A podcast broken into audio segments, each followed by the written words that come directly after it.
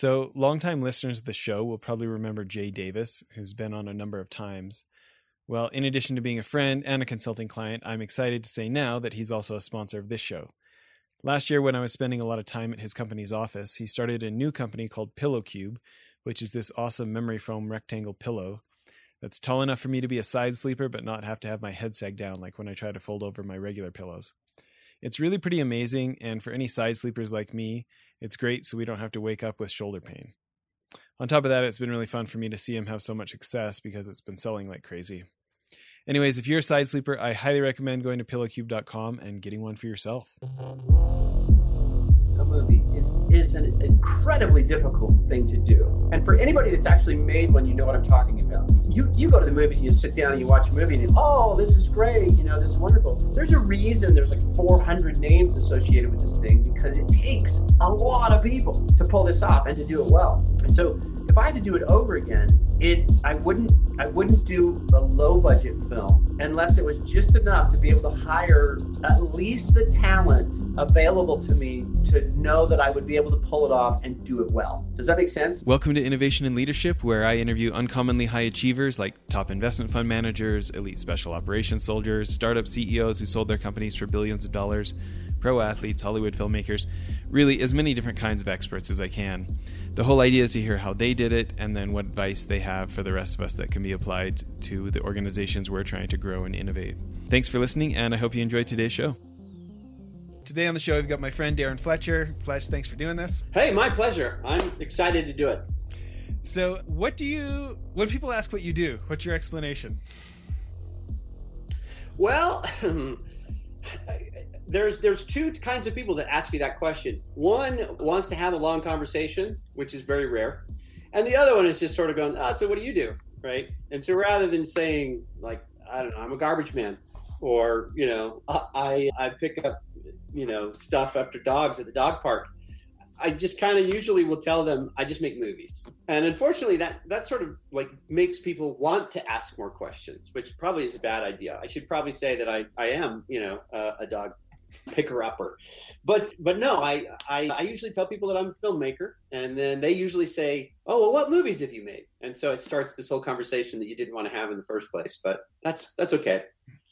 So, in addition to the movies, because I definitely want to talk about that today, tell people about sneakonthelot.com. So sneak on the lot, it was something that we, uh, that Chet Thomas, my partner and I, this was 19, what was it, 99 that Columbine took place, the Columbine shooting. And so I was driving to set that morning and just thought, wow, this is, uh, I guess it just sort of blew my mind. Like, when was it suddenly okay to bring a weapon to school? Like, when did that happen? And of course, it never, it was never okay. And so we just thought, like, what, what could we do? Like, as filmmakers, all I know how to do is make movies, which is kind of pathetic. But I thought maybe there's something we could do with educators, right? Because whatever the solution is to this, and there's lots of different solutions, whatever the solution is, it involves education. So my brother was a teacher at a little school, local school, high school, and I went there. This is three days after Columbine. I went there and asked his if I could do if I could have your students write an essay. And the essay was about what it would take you to do the things that these kids did at Columbine. And and I said, you leave your names off of it. Use it as a cathartic sort of experience of expressing yourself and dealing with this issue. And I still have them in my drawer. There's about uh, 72 different sheets. And out of those 72, there were about eight that said, I'm pretty close. And I thought, wow, that's in my brother's class. Sheesh, there must be something we can do. So I immediately went over to the principal's office, showed him the letters, and said, Look, I don't know if it makes any difference whatsoever, but if you want to teach kids how to make movies, I'll open up a shop in town. And for free, you can send these kids over to our shop and, and I will teach them how to make movies. And so we did that for a year.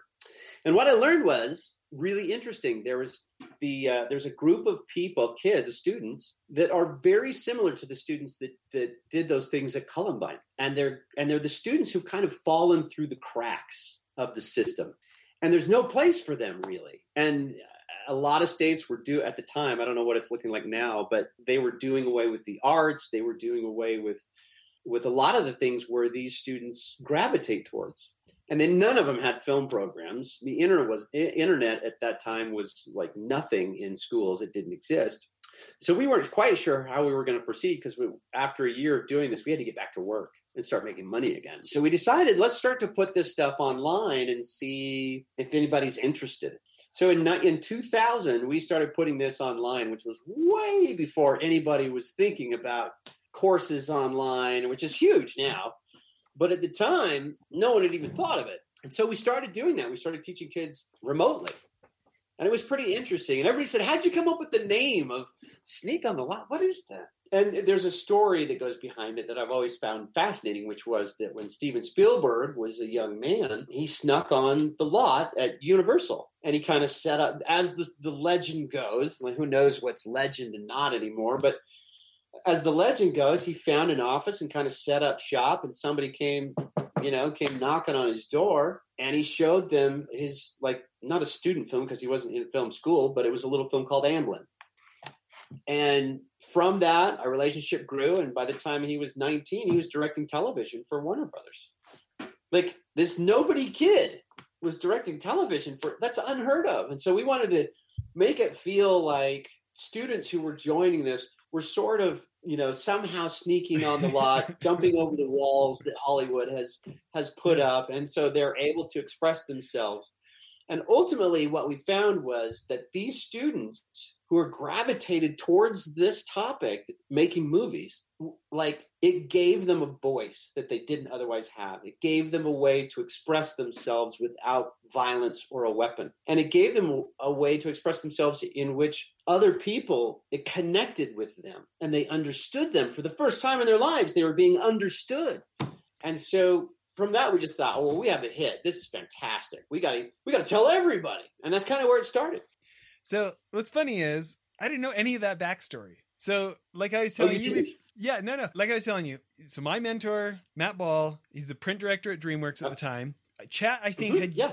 had previously worked there with him. Is that is that right? Yeah. And yeah. So, so somewhere in there, he puts us together, and Chet's like supposed to give me some advice. So has no idea who I am. But he's like, he humors me. He takes a couple phone calls and he gives me a password to that website. I don't think I ever told you that, but like I remember this website from like 2004 or 2005, oh. and there's like the little guy that like go, you go around and like there's like a physical map of the lot, and yeah. Yeah. And he like sends me this DVD of the course, and uh, what's funny is I think I still have that package from him from 15 years ago. But I remember with the like, movie guy's voice on it, right? The movie, like I, I, think it was called ISM Independent Student yeah. Media or something like that. Yeah, yeah, yeah, that's right. But the thing that I remember is like it actually having good stuff in it. Like the guy who wrote RoboCop is explaining hmm. how yeah. He, he, writes it all down on these three by five cards, even though he doesn't really have the movies. Like he knows these parts of the movie, he just puts it all on three by card, three by five cards, and then he like rearranges them later. And all of a sudden, it's like it doesn't feel like this like black box that only like the anointed ones could do. It's like, oh, that's yeah, that's how that's how he wrote RoboCop. You know what I mean? And it's yeah. like it's a real movie I actually knew that everybody else knew, and then you hear this way, it's yeah. like a sharpie marker and had recipe cards and you're like, oh, yeah, this is you know regular humans could learn. We this. can do this. Yeah, yeah, yeah. That was Ed Neumeier, and he was he was one of our very first interviews. And since then, every show we do, we just kind of throw somebody in the chair and and interview them. So I think we have three Oscar winners on the site now. So we've got Conrad Hall, who who we interviewed about two weeks before he passed away. And what's um, he? and won the Oscar not familiar with him. Yeah, what what was his? Connie Hall is one of he's a legend cinematographer. Like people growing up who want to be cinematographers look to Connie Hall and say, "That's the guy I want to be." You know, I want to mimic because everybody just worships the ground he walks on, and he was such a great guy. Cool Hand Luke, Butch oh, Cassidy, shoot, there's Kid. just so many of them. His last film was called Road to Perdition. Oh yeah, so, but he won the Oscar that year for that film, and he did American Beauty before that. And you know what? I just, just watched. I just watched last week with my kids, uh, which I had never seen. He did Searching for Bobby Fischer. Yes, he did. Yes, he did, okay. which was a great movie. Yeah, it's a great movie. I've always heard of it. So we interviewed him. Yeah. And we did Janusz Kaminski. So Janusz won the Oscar for for the cinematography for Schindler's List, and uh, you know he did Private Ryan and Munich and all of Steven's movies since. Schindler's List. So we interviewed him, which was he's crazy, but he's fascinating, so good at what he does. And then we also interviewed the other Oscar winners, Jerry Molen, who we partnered with on several pictures. So Jerry produced Schindler's List and Jurassic Park, and so yeah, we we just kind of keep adding. And the whole goal was to not just have Oscar winners on there, but also have you know the journeymen, the tradespeople who you know set up lights and run electricity and roll sound and so that you could get a sense of all the different jobs and techniques on a movie set. Okay, so what's funny is I don't think I've actually ever asked you this. So if my high school or junior high kid, because I've got kids who are interested in film, if my kids want to take this, mm-hmm. what does it work? How does it work? What does it cost? How's that go? Okay, so yeah. what we learned early on was that selling to education is maybe the hardest racket in the world. Like to public education, it is I don't know, I can't even describe to you how difficult it is to sell a product to public educators, especially when it's something it's a it's a it's a topic they don't teach, right? So they may not teach the product. First of all, the class filmmaking, you know, how do you? Uh, most teachers don't know how to teach it, right? let alone be able to actually have a program in their school and how, what do they do from day to day. So that was the hardest thing. And then the second hurdle that we had to leap was, well, there's no internet. At the time in 2000, there was no internet. Schools didn't have the internet. And if they did have the internet, they certainly didn't let their students access the internet. It was just for teachers. And so it's been a long journey getting to that place where, you know, getting to that like we're in 500 schools mark kind of thing, you know it's been a long journey. It's been a long trudge through the mud, but they're also the most loyal customers. So once you're in their pipeline, like it's almost impossible to get out of their bloodstream. Like they just, you know, every year they order it over and over and over and over, which is great. So if you're a school that wants sneak on the lot in your in your classroom, first of all, just share it with the teacher, share it with the with someone in your school. Said, I, I want to be able to take this class, and here's here's what it is. It's sneakonthelot.com. It's super easy, you know, and and it's all built in there. There's right now we have 13 courses on everything from writing, producing, directing, cinematography, and it walks you through the whole process of making a movie step by step. And then you upload it. And now we have the whole system where we can find who the best are so I know who the best students are on my on this on the lot at any given time. I can tell you who they are. I can tell you what awards they've won, all of it. And we built this the whole system after we started. We realized, well, you know what? Hollywood is always trying to find the next Tom Cruise, the next Steven Spielberg.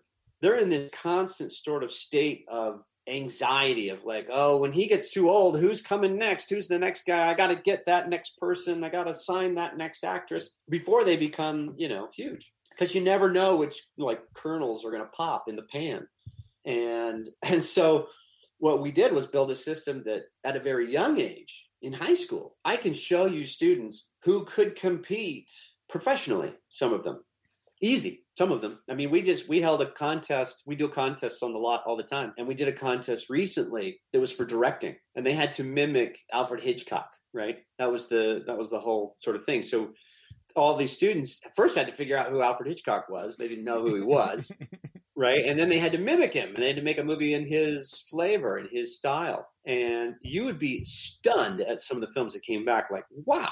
So what we did was we started pulling professionals in to judge these students' films. And one of these professionals was a professor at USC, arguably the most prestigious film school in the world. And he's on that body that chooses what students get access get uh, admitted to to USC. And so we had him watch like I think 10 of them. I think we got we limited down to like the 10 best and then we had him come in and do reviews and everything. So the students all get reviews by professionals. And then our tiebreaker was Jerry Molen. So we had an Academy Award winning producer for Schindler's List come and be the tie breaking vote on on the win the two winners but it was interesting because as this professor was watching these films, he came back and he said, I got to be honest, these kids that you're teaching in high school are better than 90% of the students that we see applying to USC. He said, I, I watch 60 films every year from students that are being trying to get admission to USC Film School. He says, out of those 60, we pick like three that move forward. Three out of like 60.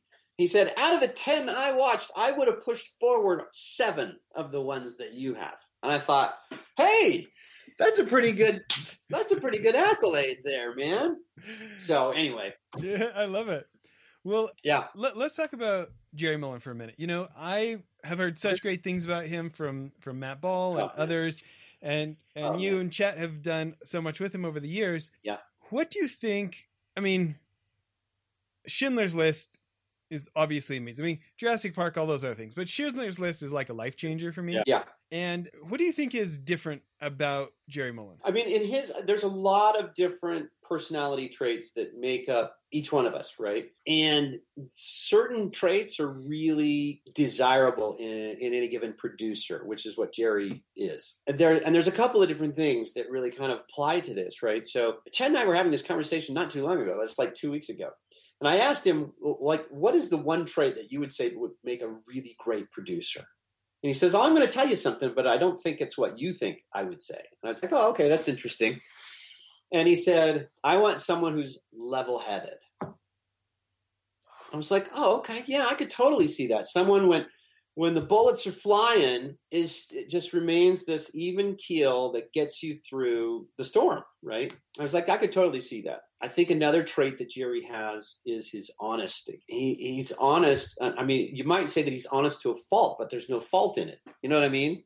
Like he's that honest. And so he never has to backtrack on anything. He never has to pull anything back. He never has to explain himself because everything he says is is not just not an exaggeration of the truth. It's exactly the truth what he says. And because of that, every single person down the food chain trusts him. And that trust in who he is solidifies everything. Like it all comes together in that moment. Now, a producer is responsible for like the schedule, they're responsible for the budget, they're responsible for bringing the crew together. There's all sorts of other things that they do logistically. But if all of those people can't trust that person at the top, then it's of no use. Like it's all just a waste, you know? And so I would say Jerry has that, he, and he's earned it. It's not something that he, he got and, and didn't do anything for. He earned it, and everybody on the crew trusts him explicitly. They know when he says something, it's going to happen. He's going to do it.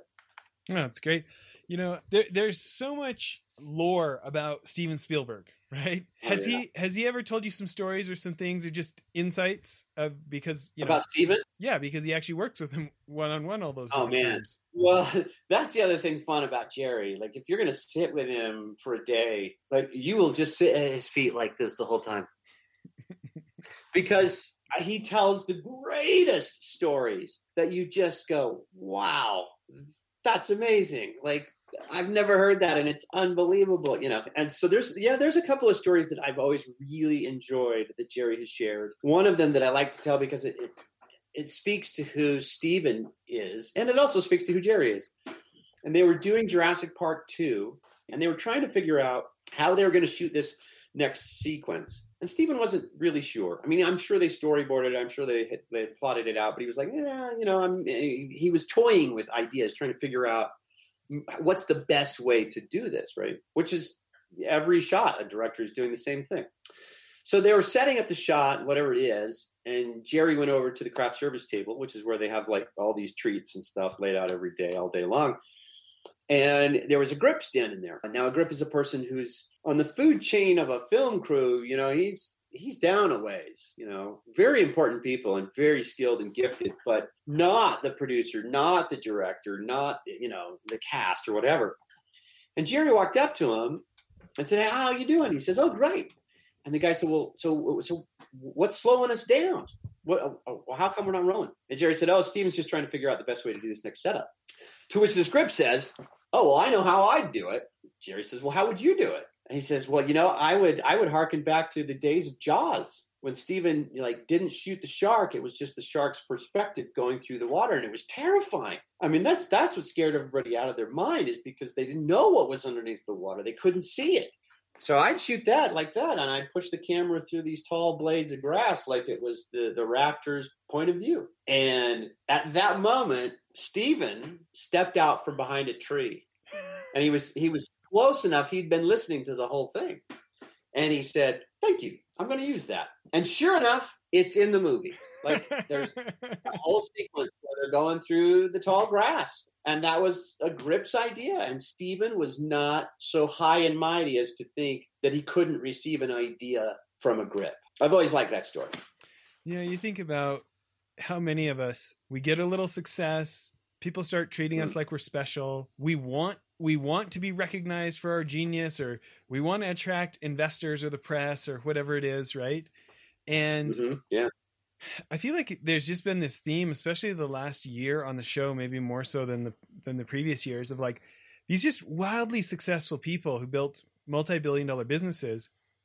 Over and over, there's this like humility to listen, and not just like listen for confirming evidence, but like you know boots on the ground talking to customers not just looking at reports. Like just the humility to the humility to look at all ideas on their merit instead of just the source the idea came from and right. it seems so simple and yet it's not really that common in my experience except for so many of like the highest achievers who've been on this show like preach yeah. the gospel of like humble listening go to the source boots on the ground and it's like uh, well that's what it's all about isn't it i mean that's why they're at that level is first of all they don't have anything to prove like mm. i mean i've been to so many hollywood parties and i remember going to these parties early on and i felt like such a, a fraud like i'm walking through these parties and there's these famous people and everybody wants to know like who are you and in hollywood everybody's projecting this image so if you're not brad pitt or steven spielberg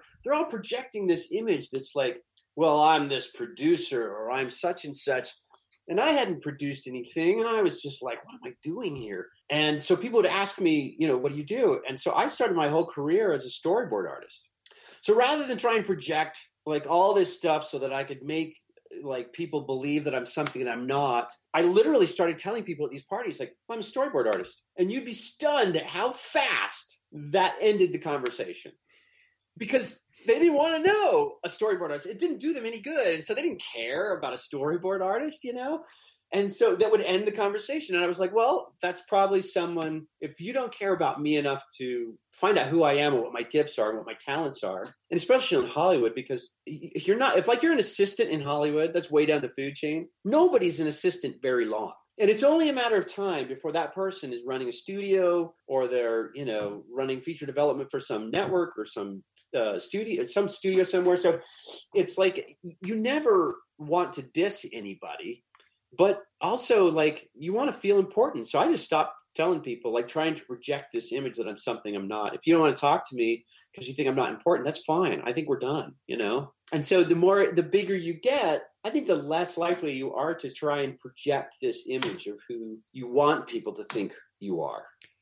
And yet, does we, that make sense? Yeah, we all know big cheese people who think they're the only one with a good idea. I mean, that yeah. that book, Good to Great, talks about like those level four leaders, tyrant with a thousand helpers. You know, right? Like they do yeah. exist. Oh, yeah. They force a personality. Oh. Being a genius, cracking the whip. Like everyone says, like that won't go far. Yet, newsflash: some people go really far on that. Oh man, there, right? there are filmmakers. Well, I won't name them, but there are filmmakers who have made some of your favorite movies who are absolute nightmares to work with. Like you would never invite them over to your house to to have dinner. Like you just don't want their company. But the truth is, that they are geniuses and they do have great ideas. I'm not saying they have all the great ideas, but when you have in the room one guy who just keeps throwing out really great idea after great idea, you kind of have to go, who is that guy?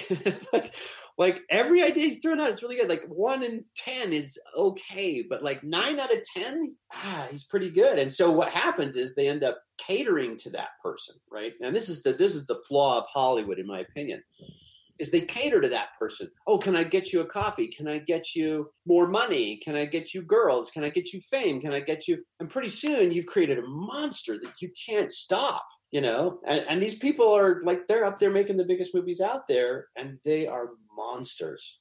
But because also, that industry is catered to every stupid little whim, you know? But also, when they crash and burn, there, oh, yeah. there's a lot of gas that gets thrown on that fire You know? Yeah, they don't end up with a whole lot of friends trying to bail them out. Yeah. No. It's interesting. You look at somebody like I heard this comparison of Chevy Chase versus Bill Murray, right? They're oh, huge. yeah, they're heard this. okay. They're such big names, right? Yeah. And Mhm. Bill Murray is still working all these years later, and Chevy Chase Yeah. is not, and it's because everything was purportedly everything was the Chevy Chase show, and with Bill Murray, like he's so willing to support and willing to be part of a team, and at least that's the way I heard it described. Is that what you heard? I've heard it slightly different, but I mean, I think both of those characters are very, very funny, and both of them have sort of had their their moment in the sun. And I think uh, there's probably f- flaws on both sides of that Sure. story that that probably caused a massive falling out. In the end, I think it ultimately comes down to, in all honesty, that Bill Murray is just more talented as an actor. And so people liked what Bill brought to a movie more than they did Chevy Chase. I mean, if I was casting a movie, I could find a role for Bill Murray easier than I could for Chevy Chase. Does that make sense? sure. Like Chevy fits a certain like, hey, Fletch, dude, it's my, you know, I- am Fletch. So uh, like, you know, we all love that movie, but but that's about as good as he ever got as an actor. Like you he's Chevy Chase in every movie. So you don't need Chevy Chase in every movie. You need somebody who can act. You know, it's been So- fun. I've been this year. I've been watching a lot of like '90s and late '80s movies with my kids. My kids are Yeah. like 16 to 10. Oh, they're so much better than what we're what we're seeing today. However- so much better. I will say we do VidAngel a lot because you have no idea how much Goonies and oh, Ferris Bueller's Day Off stuff swear, and you're like at your 10 year old, you're like, oh, sorry, I didn't, I didn't realize that was in it. You know, It's But- funny you should mention that because at Sneak on the Lot, we have a whole section of writing uh, when you're writing a screenplay that talks about look, you got to write for your audience. Who do you want to see this? Who do you want to like it? Who do you want to pay for it? Like, I mean, you have to start thinking like this is a business, right? Because it is. I mean, you can call it an art form if you want. It's pretty naive to think so because somebody put up a lot of money and they want to see that money back, right? They usually don't just go, here's a bunch of money. We don't really care, you know, if we see it back. It's not how it works. So they want to see it back. So you, you need to start right. And a, a- a company that does this really well is Disney. They know their audience, they know their target, and they don't make things that would offend that target market, right? Which is ironic because if you they make more money, bar none, than all the studios, maybe even combined. Disney makes more money, and the reason being is they they make PG movies, PG, G, and PG thirteen. Those Well, are their especially, three. especially now that it's Disney, Pixar, Marvel. I mean, that is just like they've got known audiences that they know what to give that audience time after time. and after they will pay for it over and over again. Now, let's contrast that with what the studios do, the other studios. So the other studios are making serious cinema, right? So, which almost always means R rating. Well, there's been so many studies that you can do the research on. I won't cite them, but those studies will prove to you that like 70% of the income in Hollywood comes from PG, G, and PG 13 movies. So, why on earth, if you were a shareholder in, let's say, one of the other stu- any one of the other studios, why on earth would you sit by and say, yeah, let's continue to make R rated movie after R rated movie when that's not who's going to see the movies? Well, it's be. I I have a few suggestions, and I want you to tell me what you think. I think part Okay. of it is they want to watch. They want to make the movie that they want to watch. I think that Yes. I think that they want to make the movie that their friends will think is cool in certain cases, Okay. and maybe maybe win an award for you know, and being edgy and That's a big one. nonconformist, right? For and sure. and I think that you know every time there's a Deadpool or something like, anytime you get like an exception to the rule, it ter- serves as like great justification for years to come. Like instead of going like It does. Deadpool won the lottery, this is an aberration instead of a commonality. Anyways, Yeah. t- tell me tell me how you see it differently. No, it's I- don't see it much differently. That's that's pretty darn close. Those filmmakers who want to make those movies. Now you understand there's two businesses, and this is important. And this is something we also teach on Sneaking a lot that most colleges won't tell you. There's two different industries in the film industry. So there's the business of making movies, right? Which is like what I do. On set, you're the journeyman, you're the craftsman, you're you're making, crafting the movie. You're the craftsman. But then there's a whole other side of the industry that is the business of making deals, right? And so this is these are the people that sort of assemble the pieces and get it ready to go into production. This is where the studios come in, right? They're the ones saying, we like this script with this this concept, with this writer, with this producer, with this director, with this cast, and they're packaging these things. And then they hand it off to those people who go and make it. And they they watch over that. They shepherd those projects through production. So you have two very different businesses at play here. So I can say that part of it is like, yeah, okay, the filmmaker wants to make this particular movie and he's the craftsman and it's going to be great. You know, it's Ridley Scott. I love Ridley Scott movies. He's one of the best ever in the business, in my opinion. But he makes exclusively R rated movies. I love every single one of them. I mean, he's fantastic. I love him. But they are all R rated. So if you wanted to take from, if you were a businessman, which is what those studios are, if you were a businessman, you would turn and look at it and say, well, I'm going to make movies that have the highest probability of making me money back because that enables me to make enough money to have a few of those pet projects that we can throw out that way. But they don't do that. It's the most bizarre thing. They just like let's continue to make this other stuff that doesn't make any money. Well, yeah, it, it's it's beautiful. It might be art. It might be whatever, but it, you can't continually make art if you don't make some money at the same time. That's my favorite quote so far. you can't continually make art if you don't make some money sometime. Well, listen. So, and it sounds about- like that sounds like oh, of course, Einstein. Like, how hard was that to come up with? But, but look at people's actions. Film, I don't care. What's that? I don't care how wise that is. Look at people's actions. You know. Oh how, man! How many times do I bring up that we all know we should probably have gone to the gym yesterday and had eight glasses of water yesterday, and I want to raise the hands how many people did it. Do you know what I mean? Like how many had a nice big bowl of sugar cereal? Mm, me, sorry. Yeah, you know, knowing knowing is not well. No. So thinking no. about that, if we think about a takeaway, you know, we have lots of like entrepreneurs, investment fund managers, like our listeners are, you know, you know, a bunch of like innovative executives of big companies and stuff, right? When you think about, yeah. even though most of us would think it was cool to make movies, we don't. But I, I'm trying to extrapolate this. I'm trying to think of how does this apply elsewhere, and I think. Mm how often do we fall in love with our own idea? How, you know, you're building an app, you're building a new business service, you're building a, oh, you know, right? Like, oh man, I, I like wasted, yeah. I wasted a whole year last year.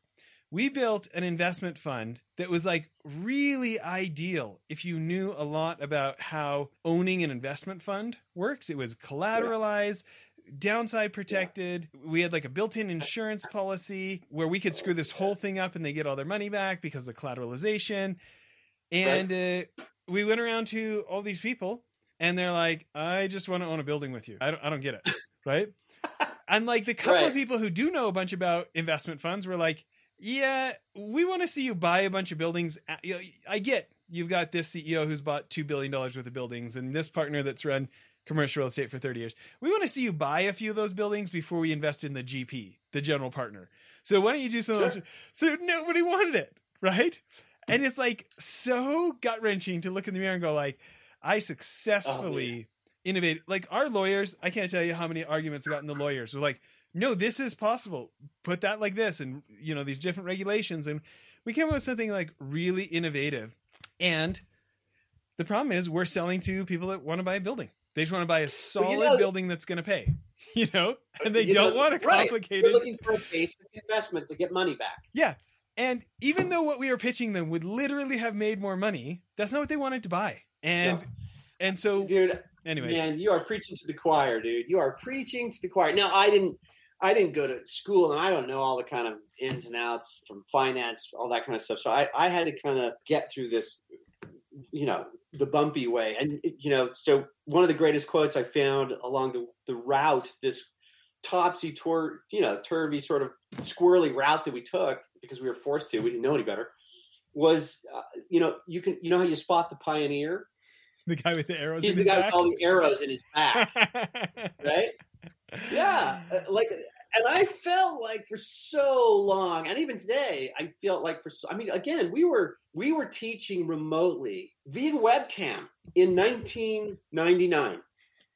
1999 and, you're only 20 you were only 22 years too early. Uh, dude i cannot tell you how much how often we have faced that. I cannot tell you. Like okay well we want to teach film in school. Well they don't teach films in school so now we got to open, we got to we got to go to the market and tell the market why they should be teaching a product that they don't even have yet, a course that they don't even have yet.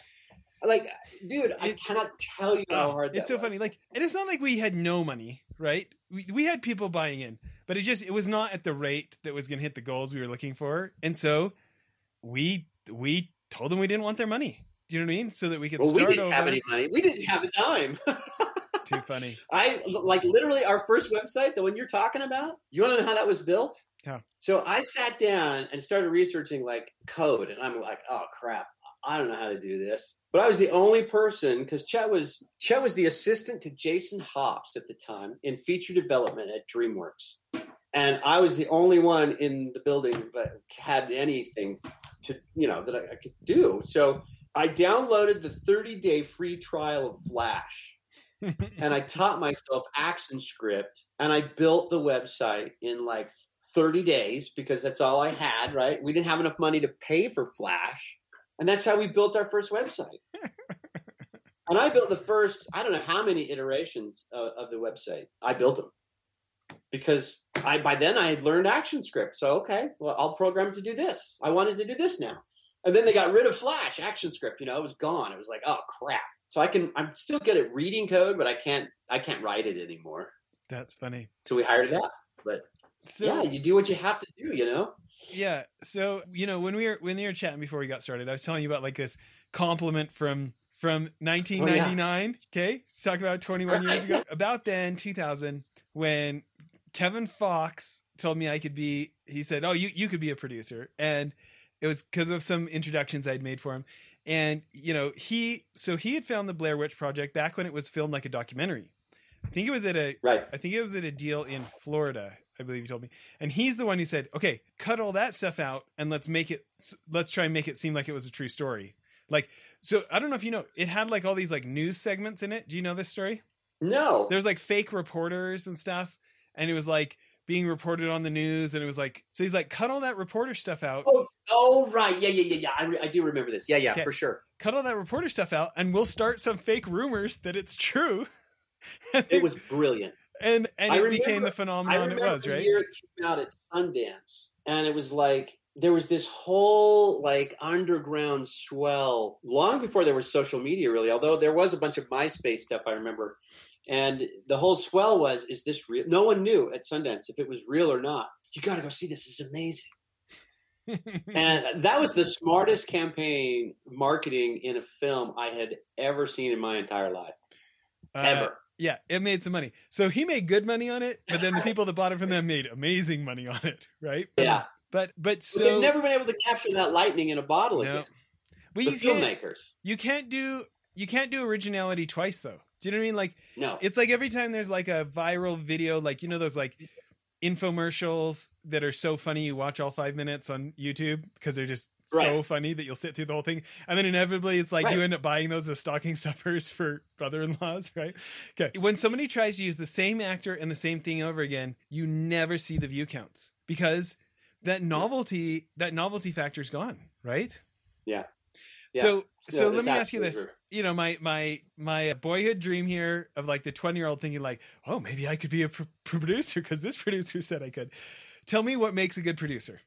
So there's different kinds of producers, and this is probably something that, that a lot of people who watch the movies, who see the credits roll up at the end, don't really fully understand all of the, you know, what is a line producer, an executive producer, a co-producer, an associate producer, or just a flat out producer. So they all kind of do different things, and some of them are like gimme credits, like oh, we need that guy, he wants to be associated for whatever reason, and he helped write a draft of the script. Oh, we'll give him an associate producer credit. Right? So some of these credits are they don't mean a whole lot.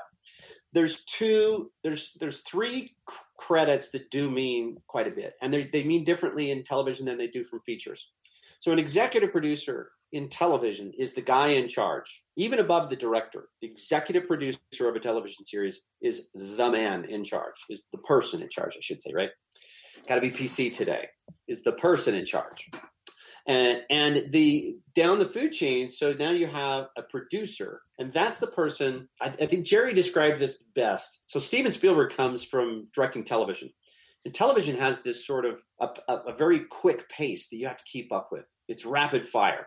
And a lot of times that executive producer is having to ride the director to say hey we got to hurry. We got to get this done. We got to get this. We got to get this.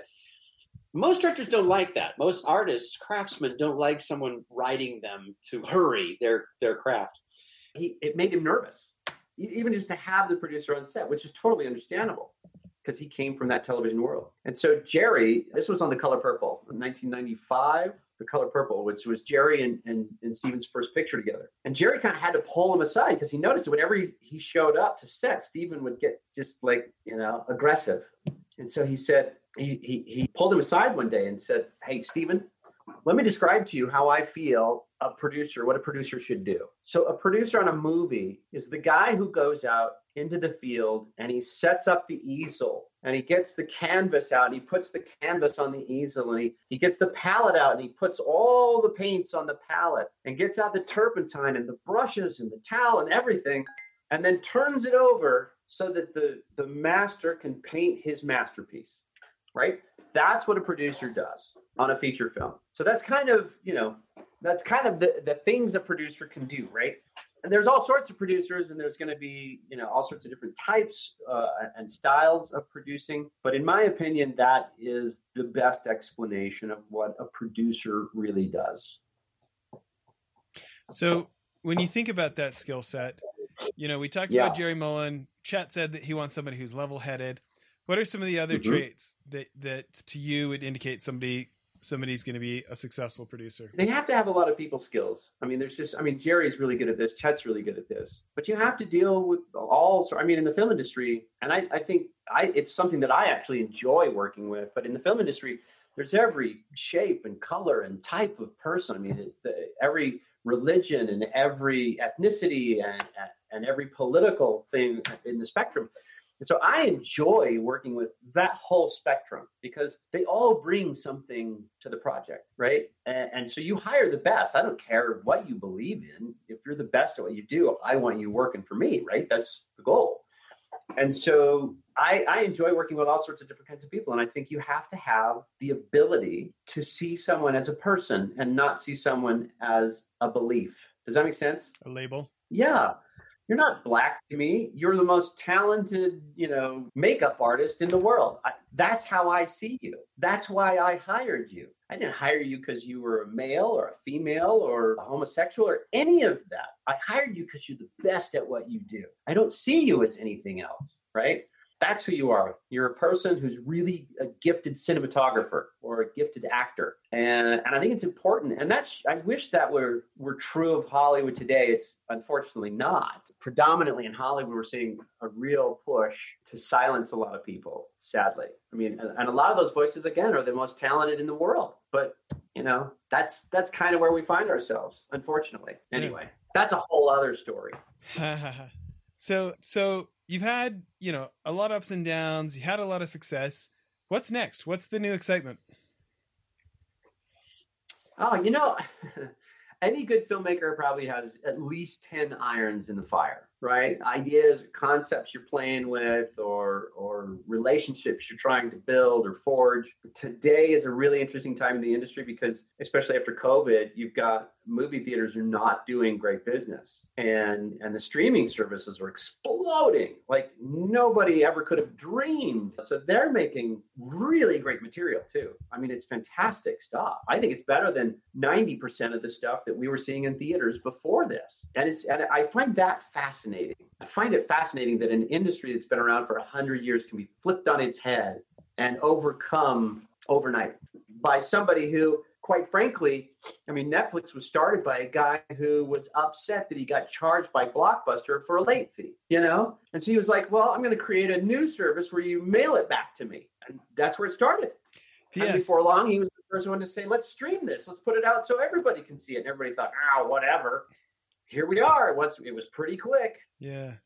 You know, what's funny is I remember being broke when that service came out. I was living in Huntington Beach and being a movie nerd. No wonder you being yeah. a movie yeah yeah right being a movie nerd i just loved that i had movies at all times like that mail service yeah. oh, was the best thing because i'm such a procrastinator you know i paid like triple in late fees what it ever cost me to rent a movie right and so like movies at all times and it like was semi affordable it was like I, always having movies on tap, I thought was the greatest thing. And like, what's now funny is I, wa- I actually watch less movies. I'm so much into audiobooks these days. My spy book, like, oh yeah, I listen to my well, business you're getting books. older, man. You're getting older. Well, I don't know. I listen to my business books all day, and then like my treat at night is listening to my spy books, right? There you go. But Let's do uh, a spy movie. I've always wanted to do a spy movie. listen, so I don't know if I've told you this. I have like 20 scripts started. Do you really? Yeah, and uh, What yeah. are you doing? I'm I'm trying to make good money That's so right I can here, go. dude. I listen. I'm trying to follow the advice of how to become a millionaire in uh, movie maker. Like start off a billionaire and go to Hollywood. This is my this is my plan. That's But exactly right. as you Have know, a really rich uncle, be born into the Spielberg family, and you're good to go. Yeah. So I'm working You're on I'm working on step one there, and then you know then, then go to step two. But it is interesting this idea of like there's so many things that we know are true until they're not anymore. You know what I mean? Oh yeah, yeah, yeah, yeah, for sure. Like the flat Earth. The Earth is flat, right? Wait. Yeah, I just found out. I just I was watching a YouTube video. out. Apparently, I thought it was like this blue marble thing. No, it's actually the camera angle that makes it seem like a marble. Yes. It's actually a it's That's actually a right. flat disc, and that's why it looks That's like so. uh, you know, it's interesting to me. I think entertainment is fascinating to me as an industry because people want to do it so bad they'll do it for cheap or free. So Oh, the yeah. competition is just absurd, you know? So I don't know if you know this. I was a I was an illustration major trying to get into art center to go do a Really? industrial design entertainment design degree uh, so that I could go draw for the movies. And my mentor really? What did who's you want to do? Do you want to do concept art? Yeah, I wanted to do the con- What was I, I had this mentor from Sherman Oaks who had drawn like a bunch of stuff for the Fifth Element and Men in Black, and because originally I wanted Okay. to draw the pictures on snowboards, and then I switched to I want to make all this cool stuff for movies. Dude, I didn't even know you were an artist. Oh yeah. So That's uh, awesome. So the thing is, though, this mentor, who, funny enough, is still my partner and mentor all these years later, building the investment fund with me now. Okay, he just said, you know, Jess, that's great, but do you realize if you got rich enough, you could just make the movie about whatever you want. You don't have to draw people pictures for other people's movies. And it like, it was like this, like, oh, you know. That's so a good idea. I don't know if it's really panned out because with know. all the ups and downs, I, what I still haven't been rich enough to make any movies yet, but, but I'm still I'm still going on the John Verhessen plan.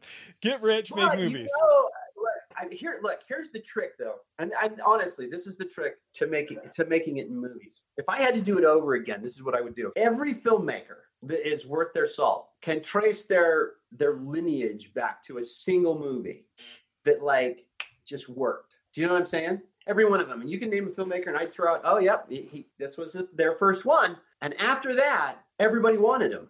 But making a great film is there's a saying in Hollywood that I love because it's so true, and that is that this isn't rocket science. This is way harder, right? Because making movies is like this slippery. It's like holding jello in your hands. You know, it's like juggling jello. Like if you manage to pull it off by some amazing feat, uh, congratulations. Like just finishing a movie is is an incredibly difficult thing to do. And for anybody that's actually made one, you know what I'm talking about. You you go to the movies and you sit down and you watch a movie and you, oh, this is great. You know, this is wonderful. There's a reason there's like 400 names associated with this thing because it takes a lot of people to pull this off and to do it well. And so if I had to do it over again, it I wouldn't I wouldn't do a low budget film unless it was just enough to be able to hire at least the talent available to me to know that I would be able to pull it off and do it well. Does that make sense? Like there was a guy that came to me, and I won't say who it is because he's pretty famous. He came to me and he, they wanted to do an animated show, and they'd never done an animated movie before. And I come from animation, so you know when I was 16, I got my first job as a layout artist for Saturday morning cartoons on television. And so I kind of I understood that, although I hadn't done animation for a very very long time. I, knew what was involved, and I said to him, you know, he had I think like thirteen million dollars, and he wanted to do this this animated feature film for thirteen million dollars, and and he wanted like Pixar quality, and I was like, I mean, I sat across from the table and I tried to explain to him the reason that's not going to work. You're not going to be able to get Pixar quality. That's like saying I want a Ferrari for the price of a skateboard. You know, I mean, it doesn't. It's somewhere there's a disconnect.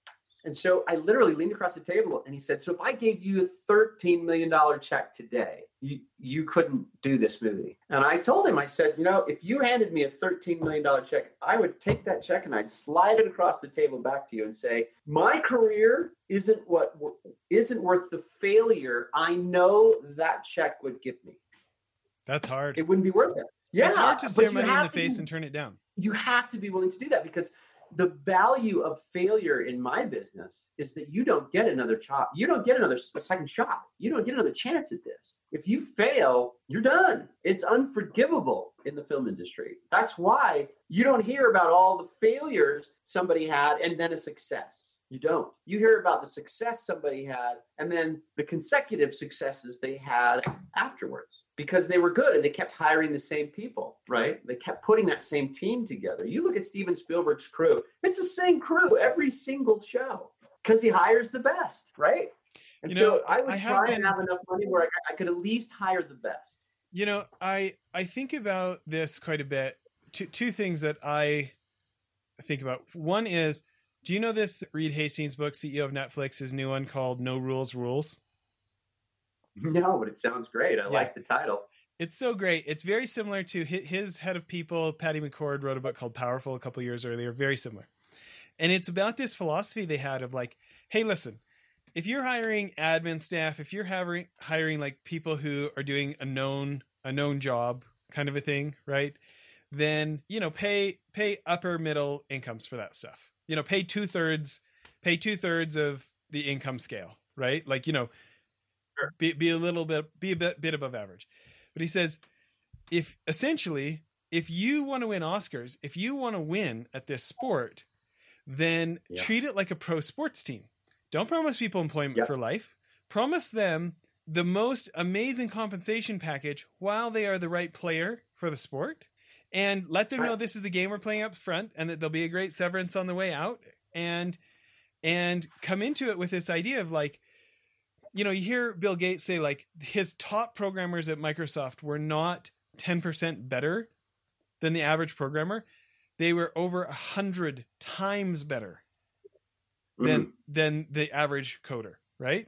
Right. And so right. it's this philosophy of like we will pay what it takes to get exceptional talent for those roles, but you might not be here forever. But like when it comes to right. nailing this, we will pay what it takes because it's such an outside thing. Like I think like my whole career, early startups was like, if I'm honest, it was mostly like, who's the cheapest person that's good enough? That's what my hiring philosophy probably was. Okay. Right. Yeah. Yeah. And then sure. at like 29, I'm running this investment fund and I hire this guy. He's like my dad's age and he's like 300 grand a year. It's just like triple what I was paying my next highest person, right? And right. The guy wasn't three times better, he was 10 times better. Like he was really cheap if you measured on dollars per performance. Yeah, dollars right. per performance, yeah. dollars for performance, he was incredibly cheap. But on paper, yeah. he seems like we're overpaying the guy by like 200 grand, right? Well, and how much of that, you know, you got to wonder. Like uh, my other philosophy is, and I remember telling a bunch of students this. We, I was speaking to like four thousand students somewhere. I don't even remember where it was, Arkansas, I think it was. And I said, I'm so glad I didn't get my break until I was older. Because had I been given the opportunity to do what I love to do and what I wanted to do, I would have failed. And now, after 30 years, I can honestly say I could step up to bat and I could hit it. I'm not saying it's going to be a home run, but I'm going to get on base. You know what I mean? And I know that now after 30 years because I, I've been around, you know, the big shows, the little shows. I've seen what works, I've seen what doesn't work. If you don't have the experience going into it, like, I don't know, there's, there's also some value to going in blind and just swimming. You know, I remember hearing the guy who runs DARPA, you know, DARPA, the, defense there was a he was the guy who hired people for DARPA, and they asked him like, who do you find, who do you hire for DARPA? Like, where do you find these kids? What college do you do you farm from? He says, college. We don't go to college. By the time students get to college, they realize what's impossible. I go to high schools because these kids haven't figured out that what they're trying to do literally can't be done. Mm-hmm. But they don't know it. So they had, you know, swim that way. Okay. And they start swimming and they and before you know it, they've swam across the Atlantic Ocean, you know? I, I do think about like the advantages and the pain of that, right? My my Right. first investment fund, I didn't know, I didn't really know we shouldn't be trying to raise our first fund in 2008. And that everybody else in the oh, industry had turned Right. off their fundraising. They literally just were not asking for money. Like they're just like, "Oh, we'll wait. You know, we'll, we'll raise in 18 months." Well, I didn't know that that's what you were supposed to do, and so we did it anyways, you know? And right. you know, all sorts of failings being a 27 year old CEO, 28 year old CEO that are unfortunately the pain of like successful in this way, unsuccessful in other ways, right? But Right. it's it's also interesting this idea of like the woulda, coulda, shouldas that can be like such a ball and chain. And, and I think somebody who makes me two guys that make me excited about where I'm at today is have you heard of this guy Naveen Jain? Used to work at Microsoft. He's a billionaire. No. He I knew more billionaires. uh so he he he was the CEO of Infospace, you know, which kind of became like Okay. the biggest deal on the internet for a while there, right? Yeah. I think he's worth like three or four billion himself right now. Anyways, he I, this interview he did with James Altucher, he talks about this idea of like he wishes he wishes that so he doesn't start his first company till he's almost forty, and he said, "I wish I could have got started earlier." So that, and I'm sure the sentence is going to be, so I could have my success earlier, and I could have gotten more done by now. Blah blah. blah right? No, he Right. says, "I wish I could have started earlier, so I could have had a couple of good failures in before because I would have been better prepared for my business. And I thought it's the most fascinating assumption to go like, you got to learn some way, you know? And I thought, Yeah. hey, I've had some great failures by now. I must be said I'm in his ideal position. You're right track. Right. Yeah.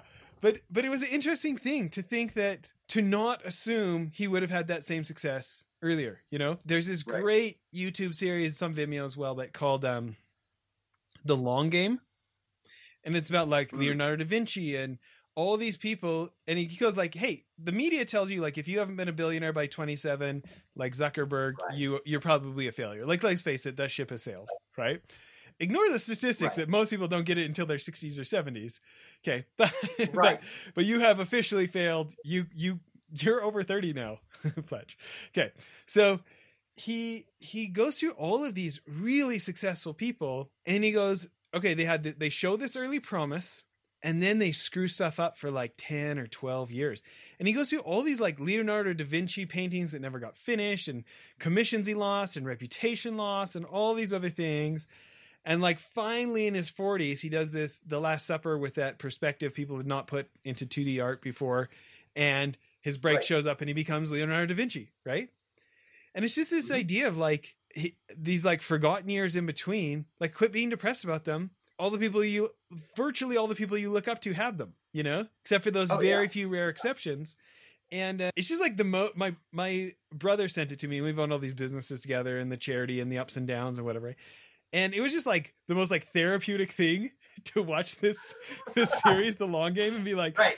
anyways, I remember, uh, like, I, I've thought a lot about this because how many people who are truly talented out there who've never had their shot, and they're out there. I promise you, they're out there. And I thought, you know, I spent, I spent like my twenties trying to get where I thought I wanted to be, right, to that director's chair, which is the coveted position on any movie. I want to get to that director's chair. What do I have to do? You know, and I spent my 20s trying to to get there. And my 30s i kind of spent actually like having a couple of opportunities and and kind of getting the feel for what that looks like what that feels like.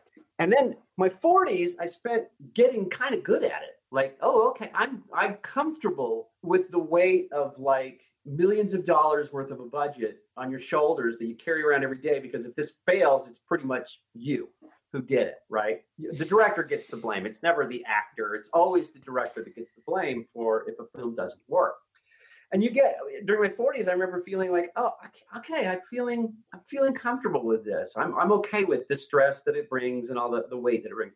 And then I think in your 50s, and this is me projecting now because I'm only 50, but in your 50s, I think you spend your 50s getting good at it right? You spend your 50s getting good at what you spent your whole life trying to do. You spend your 50s getting good at it. And you spend your 60s getting respect for what you've spent your life doing. right? That's how I foresee my future. Yeah. So what's funny is that could easily sound like depressing and takes too long and whatever, right? No, Unless you look at the talk- statistics of like in, yeah. in the business world, when people get wealthy, like it is so often 50s, 60s, early 70s when it finally shows up. And the trick to making that not depressive is enjoying the journey that you're on. Right? So, you so like I've enjoyed you? every movie I've worked on. I've enjoyed every, all the people I've worked with along the way. I've enjoyed the journey. Now, I'm not saying one guy. Time, I, huh? Except for one guy. Except that one we guy. We won't talk about not, him. Saying that it was that was a journey that was enjoyable all the time. I'm many times I've lamented, like, when am I going to get my shot? Why haven't we had the kind of success that I felt like we should have? What is it that's keeping us down? Dude, I've had all those conversations and I don't know what those answers are. But at some point you have to put those away and say, yeah, but what did you did you really not enjoy making that movie? Did you not enjoy the time you spent with your family when you were off? Because in the movie business you get paid pretty well and and when you're not working you're off. You can do whatever you want right? And so you get time with your family that you wouldn't have otherwise had. And i don't know i just think and sometimes you find yourself in the craziest of places. I remember brigham taylor telling a story once where he it's just the absurdity of the film industry they were shooting on an island in the middle uh, of nowhere they were doing the Pirates of the Caribbean. And he said the camera was looking this way, and all it saw was one little dude on an, on an abandoned island.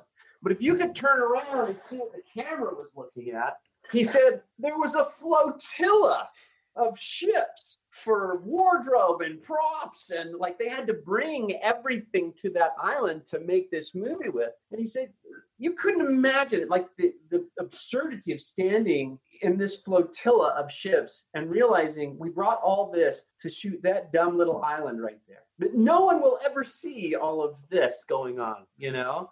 And so in your career you have to kind of look at it that way like you're only seeing this you know? And when you become successful at 60 you were the you were the quickest 30 year overnight success or 40 year overnight success that ever lived you know? And that's it happens all the time well anybody who wants to watch the long game the the guy who made it is called adam westbrook so go to youtube watch the long game and feel feel better about yourself. It could be your therapy via Jess. Okay, so we've covered a ton of things here. I'm going to end with my favorite question, which is What's one of the best pieces of advice you ever received? Oh, man. Well, there's different kinds of advice, right? So there's spiritual advice. There's yeah. Let's go for business advice. advice. Let's go for business advice. Business advice. Okay, that's that's that's more structured. In for me, and I'm not saying this applies to everyone, but it has applied to me because I'm in an industry where people give up a great deal. Not not in time or anything like that. I mean they give up. Like I can't tell you how many people who, who get in this industry and get started and then their dreams don't happen overnight. And so they literally give up and they go do something else, right? And so I've always seen them as people who like if they were above me, if they gave up, I'm I just went up a little. You know what I mean? Like every person, like you're moving up. Every person that quits, you're moving up. That's how I always I saw it. And I think the one thing that's helped me kind of not give up. And when you're like that 40 year overnight success guy, it's important to have something to hold on to, right? Oh. As, as it's pulling you through this. And for me, it was don't get so anxious that failure is predetermined. So be patient. This takes time. Understand that that you know it, there's a great quote by Akira Kurosawa who stood up to accept at the Academy Awards. He accepted the Lifetime Achievement Award. Now, if you don't know who Akira Kurosawa is, he's one of the greatest filmmakers of all time. You know, like the Seven Samurai and things like that. He doesn't speak English. He's a Japanese guy. And he was like 90 at the time when he got his award. And he stood up at the he stood up at the podium and he accepted his award with his translator standing next to him. And he literally says, as he accepts a lifetime achievement award, he's respected by every filmmaker that's ever been, you know, born. And he looks at, out among the audience of all these people and he says, I've been doing this for 65 years. And I think I've almost got the hang of it. And at that moment, you're kind of you find yourself going, okay, I need to step back and get a little perspective. Don't get so anxious that failure is predetermined. You can get going so fast and get so lack of patience or so excited to get started or get going that failure is the only option that's left to you. Take your time, plot your, your, your footsteps, make the journey, enjoy the journey, but don't get so anxious that it's predetermined failure. It's great advice. Yeah, I'm gonna get working on my. One. Gonna get working on my first sixty-five. But you years. know, from a business perspective, one of the things we do with Sneak on the Lot, just to come full circle, yeah. and we've we've done this once or twice. We've done it twenty times with. We do it every year with teachers from around the country, and they come to Los Angeles and they spend a week with us, and we beat the living tar out of them. Uh, it's 14 hours a day, 14, 15 hours a day, and we make a short film in one week together and everything from development all the way through shooting and we take you to different studios to meet different executives and you get to hear them speak for hours and it's a lot of fun and we've done this for 20 years with teachers and every single time some teacher says you need to be doing this for businesses. Businesses should come and this is the greatest model i've ever seen for people coming to find out how to work together as a team and I've been around a little while and I have never seen an industry like when a film crew is working well together, it is like a well oiled machine. It would blow your mind at how well it works. And I, we've often thought, and everybody tells us, you should open this up to businesses so businesses can come and participate in this and learn like team building exercises because, man, if film is nothing, it is a, a team building exercise. You feel like a family when you're done 16 hours a day for, you know, four or five or six months. Well, I was gonna say maybe we should send them to Navy SEAL training, but they're far less likely to die going to yours. You know what I mean? Well, I don't know. I don't know. In the film industry, we, we can get pretty dangerous, but yeah, you know, probably we use firearms, but it's all blanks. It's all blanks. well, hey, this is a party. Thanks for making time for it. I really enjoyed the conversation. Fun. That was awesome. I love it. Okay. I think you're going to have uh, my partner Chet on later, aren't you? Some other time. Yeah, yeah, we are. Okay. Bye, everybody. Thanks for listening.